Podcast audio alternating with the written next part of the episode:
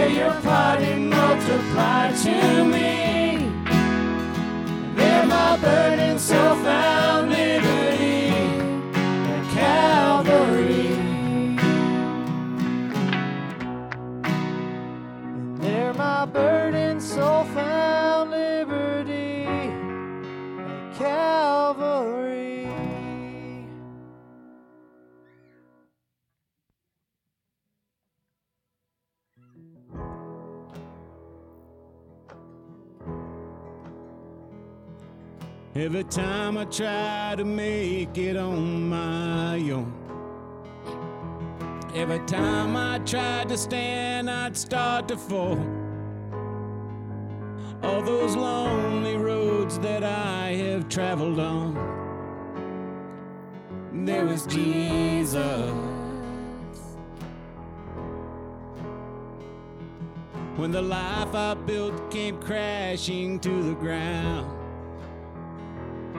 when the friends I had were nowhere to be found. I couldn't see it then, but I can see it now. And there was Jesus.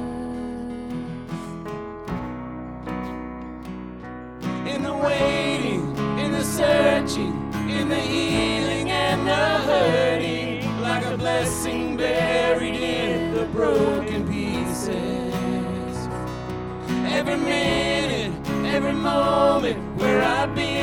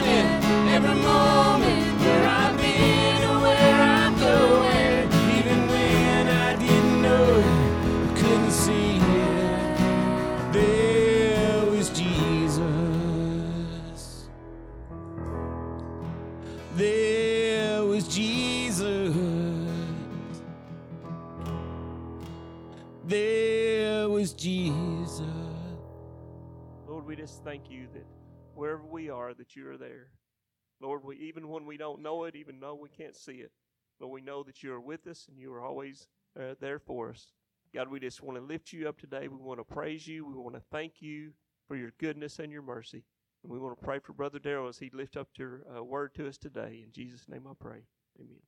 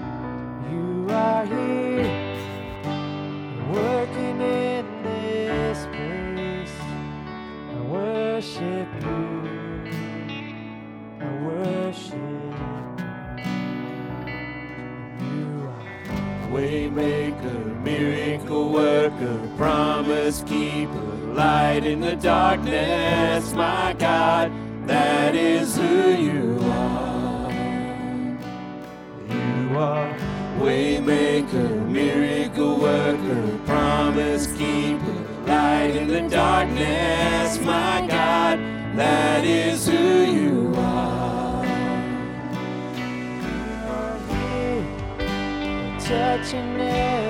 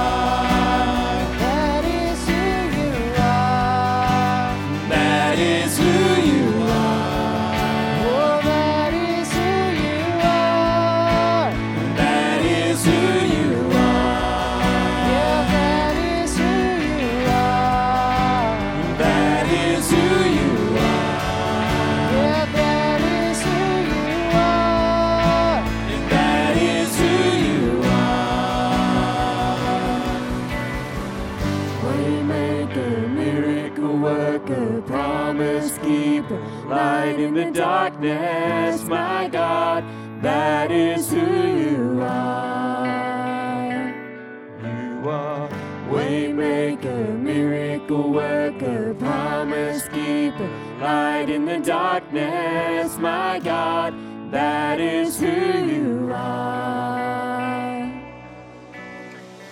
Even when I don't see it, you're working. Even when I don't feel it, you're working. You never stop, you never stop working. You never stop, you never stop working. Even when I don't see it, you're working.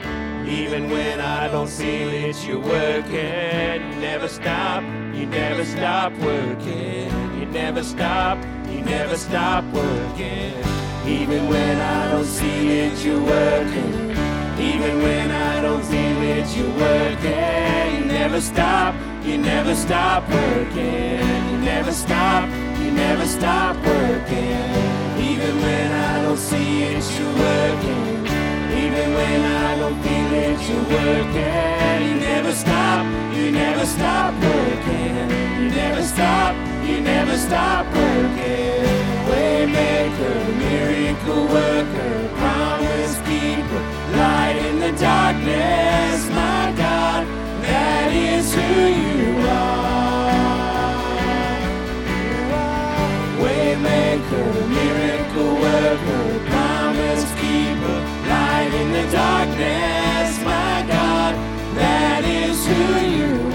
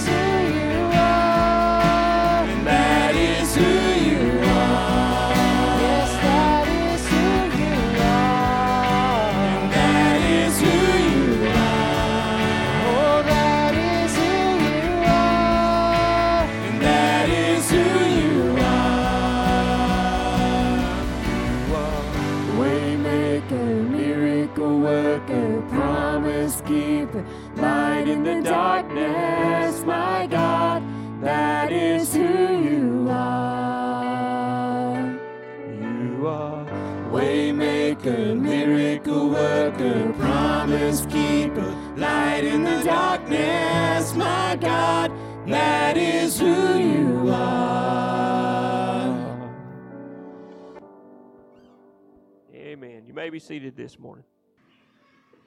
Okay, in your Bibles, Matthew chapter 4, as we go through the book of Matthew on Sundays, Matthew 4, 18 through 22.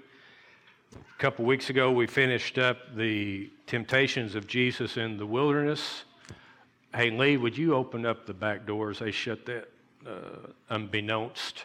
Uh, finished up the temptation of Jesus in the wilderness last week. We looked at Jesus beginning to preach, and he says, Repent, for the kingdom of heaven is at hand. And he goes immediately into now the uh, calling of some of his disciples who will eventually become apostles. And that's what we have in Matthew chapter 4, 18 through 22. So, an outline of this on the backside of your announcements. Uh, under that section, if you're looking at the hard copy, there's applications. There are five of those. I'm pretty sure this morning we're going to get through the first two. I just cannot see me getting down to number five. So probably they're around application number two. The text Jesus in Capernaum by the Sea of Galilee, and verse 18 And Jesus, walking by the Sea of Galilee, saw two brothers, Simon called Peter and Andrew his brother, casting a net into the sea, for they were fishermen.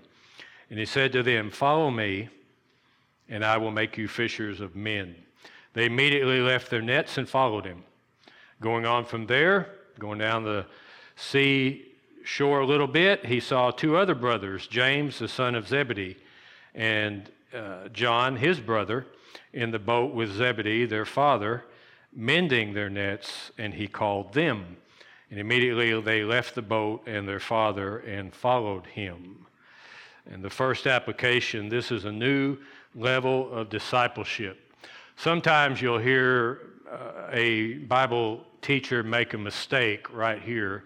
If we didn't have Mark, Luke, and John to read, it's easy, I, I get it, when you read this out of, out of Matthew, because none of the characters mentioned, none of the people that Jesus called has been mentioned before in this book. And so it's, it's easy in this book, it's easy in that text we just read to see, and it's a cool thought and it's a cool story, it's just not true, that Jesus walks along and he sees Peter and Andrew for the first time and calls them. They immediately leave everything, leave their nets. He goes down, he sees James and John for the first time. It gives us that impression. It's not true. Um, all you got to do, and I mentioned this, I believe it was last week, but if you have your Bible, it's easy to see. If you look at uh, chapter 4, verse 12, just go up the page a little bit, I suppose, on yours, or you may scroll. Uh, if you go up to verse 12, and the first word is now. Between verse 11 and verse 12, verse 11 is the end of the temptation. Verse 12 is when Jesus begins to preach, repent, for the kingdom of God is at hand. Between verse 11 and verse 12, there's a year that goes by. And I marked that in my Bible so I could remember it. I just wrote in there one year. Okay? In Mark, Luke, and John, it records, they record things that Jesus did, said, in, during that year. Matthew doesn't. So, so Matthew's a year behind right off, right off the bat. Well, during that year, Jesus already calls, in a sense, uh, Peter and Andrew, James and John. By the time we get to Matthew chapter 4, verse 18, he knows them very well. They're not, this nothing new. He's nothing new to them. They're nothing new to him. It could be, we're not sure, but it could be that James and John were actually cousins of Jesus. Okay? So it's a very good chance they knew each other their, their whole lives. This is not a first acquaintance. It is a real cool story if it was true. But it is still a cool story. It's just not cool in that way. Okay? They did leave their nets. They did leave. When we say that Peter and Andrew, James and John left their nets and, and, and followed Jesus, it wasn't, uh, okay, I'm going to not fish today and go with you. They left their job, they left their, their career, they left their boats, and in James and John's uh, case, they left their family, left them for good. As far as we know, Peter did not pick up the fishing profession again until that it's almost a quaint way that he says it in John chapter 21 that uh, meeting of Jesus on the seashore with Peter. And before Jesus finds Peter and meets him there, Peter's about given up because he has denied Jesus three times. Jesus has ascended, and Peter just feels alone, like, I, not ascended. Jesus has resurrected, but has not talked to Peter since then, one on one. Anyway, Peter says in John chapter 21, I go a fishing. Means a whole lot more than I'm going to go fishing. It means I'm going back to my way of life. I'm going back to my job. I'm going back to my career. There's not, Jesus doesn't have anything else for me. That's in John chapter 21. So The truth of it is, when we read Matthew uh, chapter 4, verse 18, Jesus sees Peter and Andrew in the boat, and James and John in the boat again, because he's seen them many times in the boat. So, what is this? This is a new level of discipleship. It's still a real cool story because they leave everything. But this isn't the first time. They've already been disciples, they already are disciples of Jesus. But he has never yet asked them to do this. They, they've went with him, done some really cool things, seen him do some really cool things, been involved in some really neat stuff, but they're still fishermen. Peter, we know, lives in Capernaum. We know he has, he has a wife. I'm not sure about the children, but this is his home, this, this is his boat. And Jesus calls him away from that com- completely. He leaves everything. It's a new level of discipleship. So I wonder, I know, you know, I've obviously had time to think about me, but I think about this, this a lot. I've been a disciple of Jesus for a long time. A G- disciple is a follower. I think that's exactly the terminology, and we're going we're to end with this to, today in verse 19, where Jesus says, Follow me. Okay? I've been a follower of Jesus a long time. But he keeps on presenting to me new levels of discipleship, asking me to do new things, different things that I've never done before, I've never tried before. I didn't even know I could do it before. And he presents to me new challenges, new issues of faith, because that goes along with it. Lord, I, I can't do that. He, said, he says to me, I know you can't do it. That's why I'm asking you to do it because I, I know you can't do it. Some of you shake your heads. I don't understand that at all. Some of you say, I understand that very well. You're at the, the, the Lord coming to you asking you to do things that you can't do. You don't think He knows that? Of course He knows that. But He's, but he's challenging you in a new way. I'm not going to spend a lot of time on this testimony. I really didn't even think I'd do this till right now and a lot of you have heard this often, but I just want to touch some highlights. This is, this is to illustrate what I want to say. I was saved when I was seven. There on that front porch of that house in Springfield, Missouri, and uh, we drove by there a while back to see if I could find the house on that front porch in that house in Springfield, Missouri, where I was, I was seven years old, my Sunday school teacher took me out on the front porch and led me to Christ. I remember t- taking hold of the, the uh, spindles of the handrail and asking Jesus to be my Savior. Now, it's, uh, we always want to say things like, well, on that night you gave your heart to Jesus. I, I certainly did. You turned your life over to Jesus. I certainly did. You gave everything to, to Jesus that night. Well, I thought I did. Did I? Does anybody ever really do that?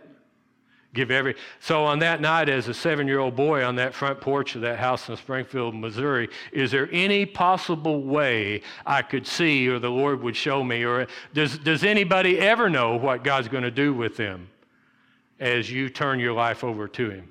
Is there any possible way that seven year old kid could ever see what the Lord would do with him? No. So, what did I do that night? I just did what I knew to do. I just gave the Lord what I had. Wasn't much, still isn't.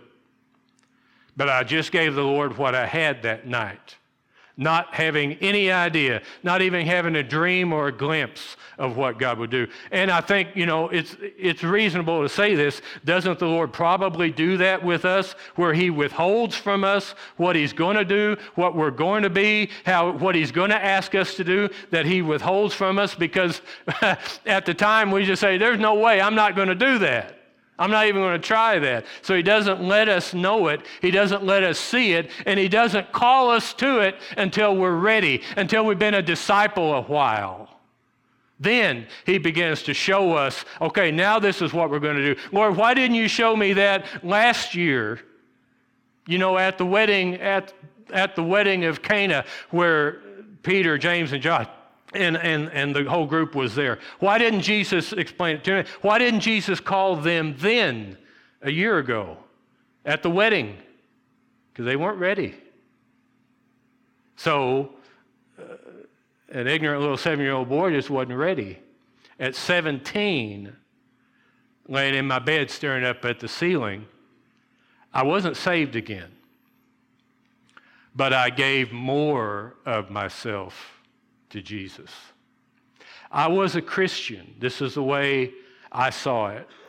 I was a Christian at 17, but I didn't like the kind of Christian that I was.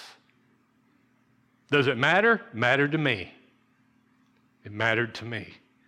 And I think it mattered to the Lord as He began to deal with me. I was a Christian, but I didn't like the kind of Christian that I was.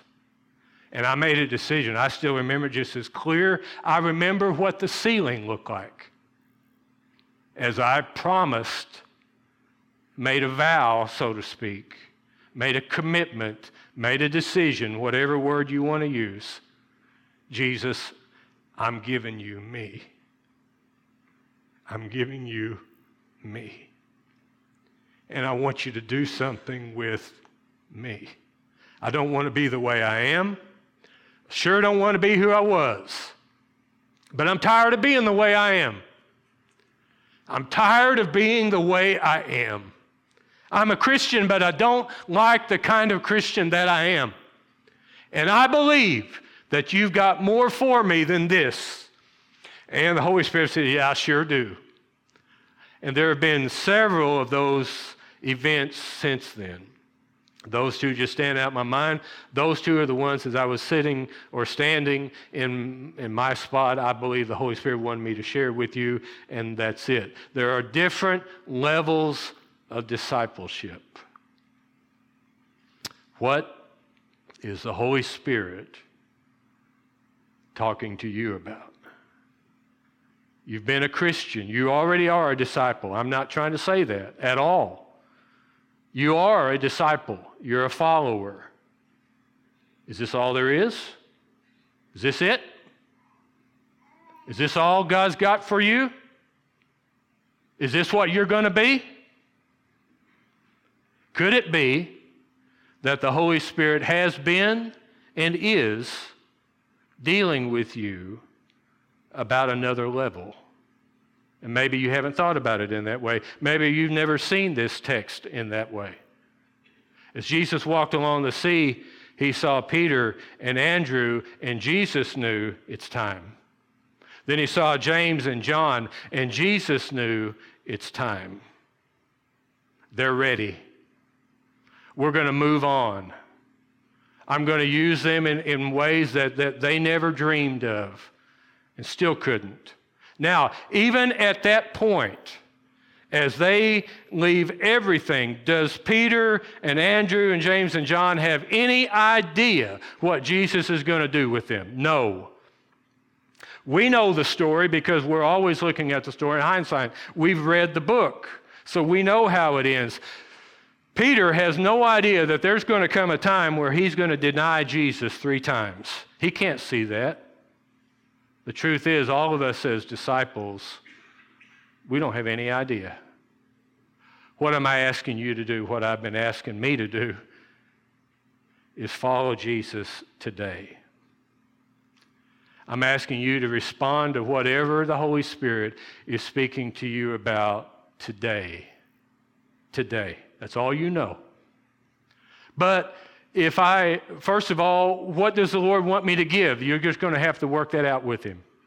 And if I do that, where's that going to lead? I don't think He's going to tell you. If He tells you, it's not fair because He never tells, he never tells me. Then what do I do? I just give Him who I am today, right now. But for some of us, including me, the Lord is asking me for a new level of discipleship.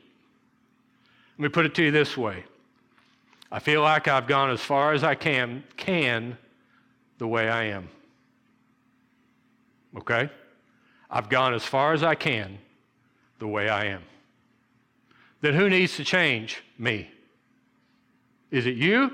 I don't, I don't, I don't know about you. I know about me.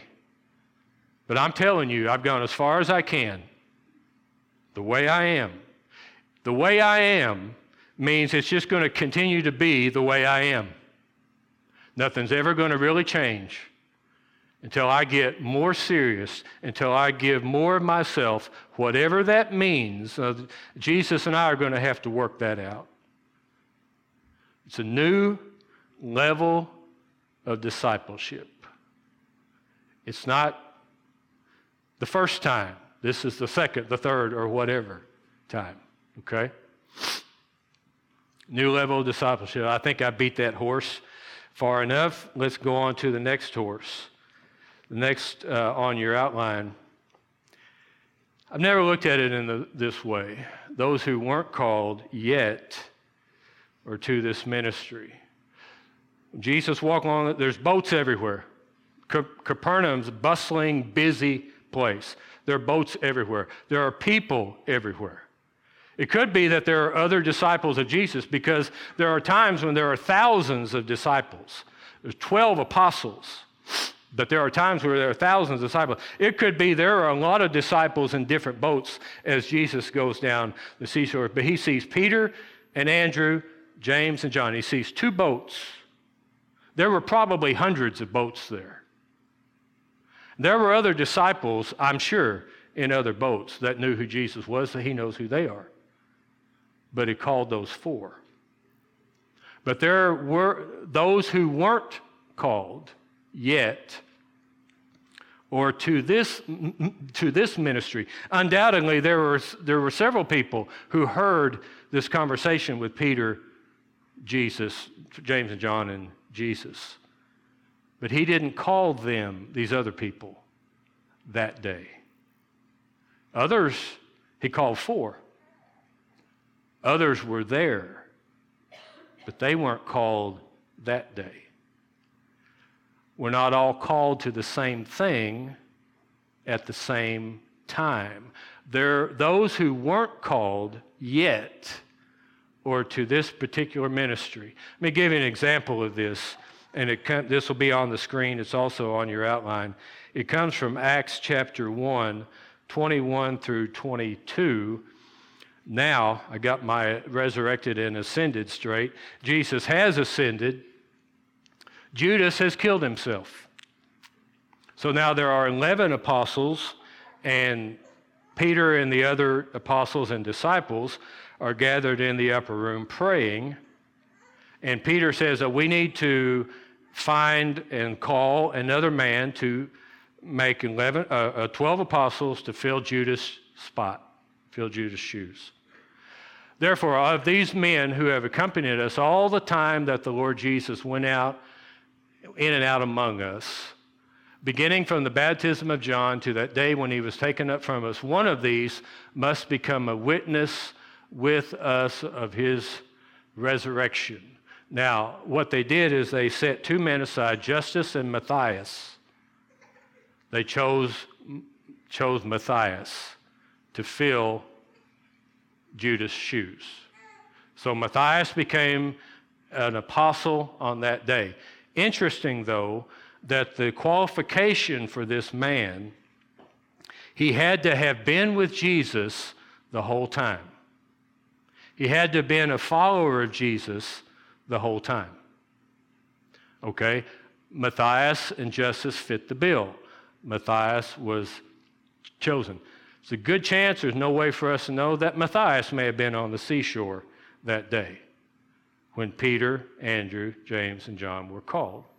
Matthias wasn't called that day. But in about two, two and a half years, Matthias was called to it. He'd been a disciple the whole time. He had seen what Peter saw. He'd been with him the timing was just not right. He just, it just wasn't there. Your calling is you. It's yours. It's not someone else's. We don't reply, we don't respond, we don't say yes when Jesus is actually talking to the person o- over here. That person's not me. I'm not called to do what they do. I'm called to do what the Lord asked me to do. Matthias was eventually called to be an apostle, but not on the day we're looking at right now, not on the seashore. He was called in the upper room. Different, different time, different person, different place. I'm not Peter. I'm not Andrew. I'm not James. I'm not John. I'm me. And you're, and you're you. We're not called to do what anyone else does. We're not called to be what, any, what anyone else is. Next verse, almost forgot it in my own mind. Next verse is that famous scene on the seashore that I mentioned where Peter said, I go a fishing. And after all is said and done, Jesus and Peter are walking along the seashore.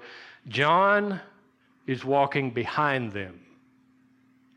And he explains to Peter in that story, I'm not going to read it here, but he explains to Peter what he's going to do, what he's going to be. He, he, it makes, he gives a little more detail to Peter this is what I want you to do, this is what I want you to be. Turn, Peter turns around and he sees John behind him. And he says, Jesus, what about him? And Jesus makes the famous reply Jesus said to Peter, if, if I will that he remain, that John remain till I come, what is that to you? You follow me. You follow me. But okay, what about my parents? What about my children? What about my wife? What about my husband? What about my girlfriend, my boyfriend? What about, you know, on, you get the picture, right? On and on and on. What about them? What's going to happen to them? What will happen if I do this? What about, but I want to do what they do? You, you, Jesus said, follow me. You don't worry about John. And John, I don't want you to worry about anybody. John, I'll take care of John. And Peter, I'm going to take care of you. And, and we're not all walking in the same shoe steps of each other. We're walking in the footprints of Jesus, not each other. My calling is not your calling. And I'm not supposed to do what you do. What is Jesus? What is Jesus saying to you? I want you, I'm going to I'm to close with this. Matt, I didn't, I didn't ask you to, I'm going to ask you right now, put verse 19 of Matthew 4, 19 on the screen. We've already, we already read it, but I just want you to look. Lord wills, we'll deal with this again at the end next week. Jesus said to them, to those four, follow, to those two, but eventually those four, follow me, and I will make you fishers of men. There's one thing he's asking you to do, and there's one thing he's telling you that he will do. We'll deal with that next week. All I want you to do is look at two words follow me. When he spoke those words to Peter, he said, You follow me. Now, I just want you to look at the two words follow me. Jesus says, follow me. Not what others think you should do, not what others think you should be. I've got to get over that what others think I should do, what others think I should be. For me to move up to the n- next level of discipleship, I've got to get over that. I've got to get past that. What others think I should do, what others think I should be. And Jesus looks at us, and Jesus is looking at me right now, says, You follow me.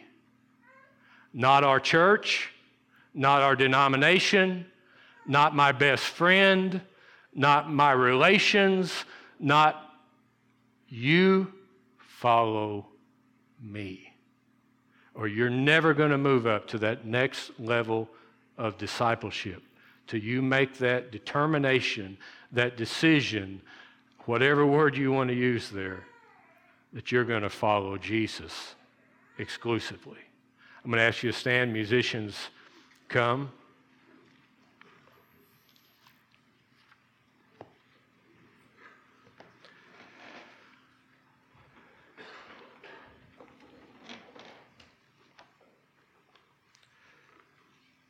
I'm going to ask you to bow your head and, and let's just take a minute here. I'm not going to rush this. We're in no rush. We don't have anywhere we have to be. We have to be right here. We have to be right here. As the Holy Spirit speaks to you, as He's spoken to me, I'm not, I'm not the only one He's trying to talk to. As the Holy Spirit speaks to you, follow Jesus, not anyone else's expectations, not anyone else's decisions about who you are, what they think you ought to be, what they think you're going to grow up to be. Follow Jesus. This is our time right here. This is a special time in our church. This is our time right here where we can step out of our seat and come, and it's a, it's a public thing. We can step out of our seat and come and say, Jesus, I'm making a decision to follow you, exclusive of everything and everyone else. Jesus, I'm making a decision to follow you. For me, I would say it like this Jesus, I'm making this decision again. And Jesus, I'm making this decision again. And Jesus, I'm making this decision again to follow you. But I am making a decision to follow you. In church, I'm going to tell you, I am. I am. I'm making a decision to follow Jesus exclusively. I don't want anything or anyone to be more important than Him. I want what He wants. I want to go where He wants me to go. I want to do and be and talk and act and uh, like He wants me to be, not what anyone else expects.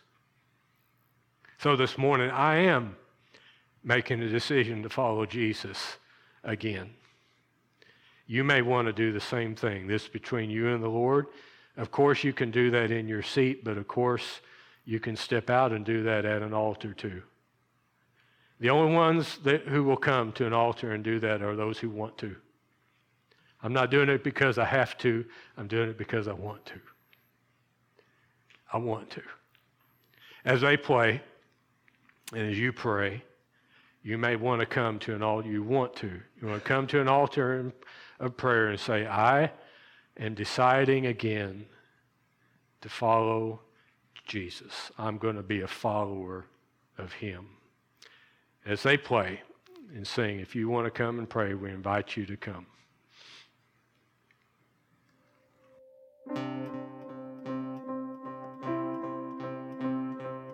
Mind if I tell you a secret? A few simple truths about me. Might be hard to believe, guess I'm trying to come clean. Sometimes I don't know where I'm going. It's hard to admit where I've been. When I come of myself, this is where I begin again. I am here. I am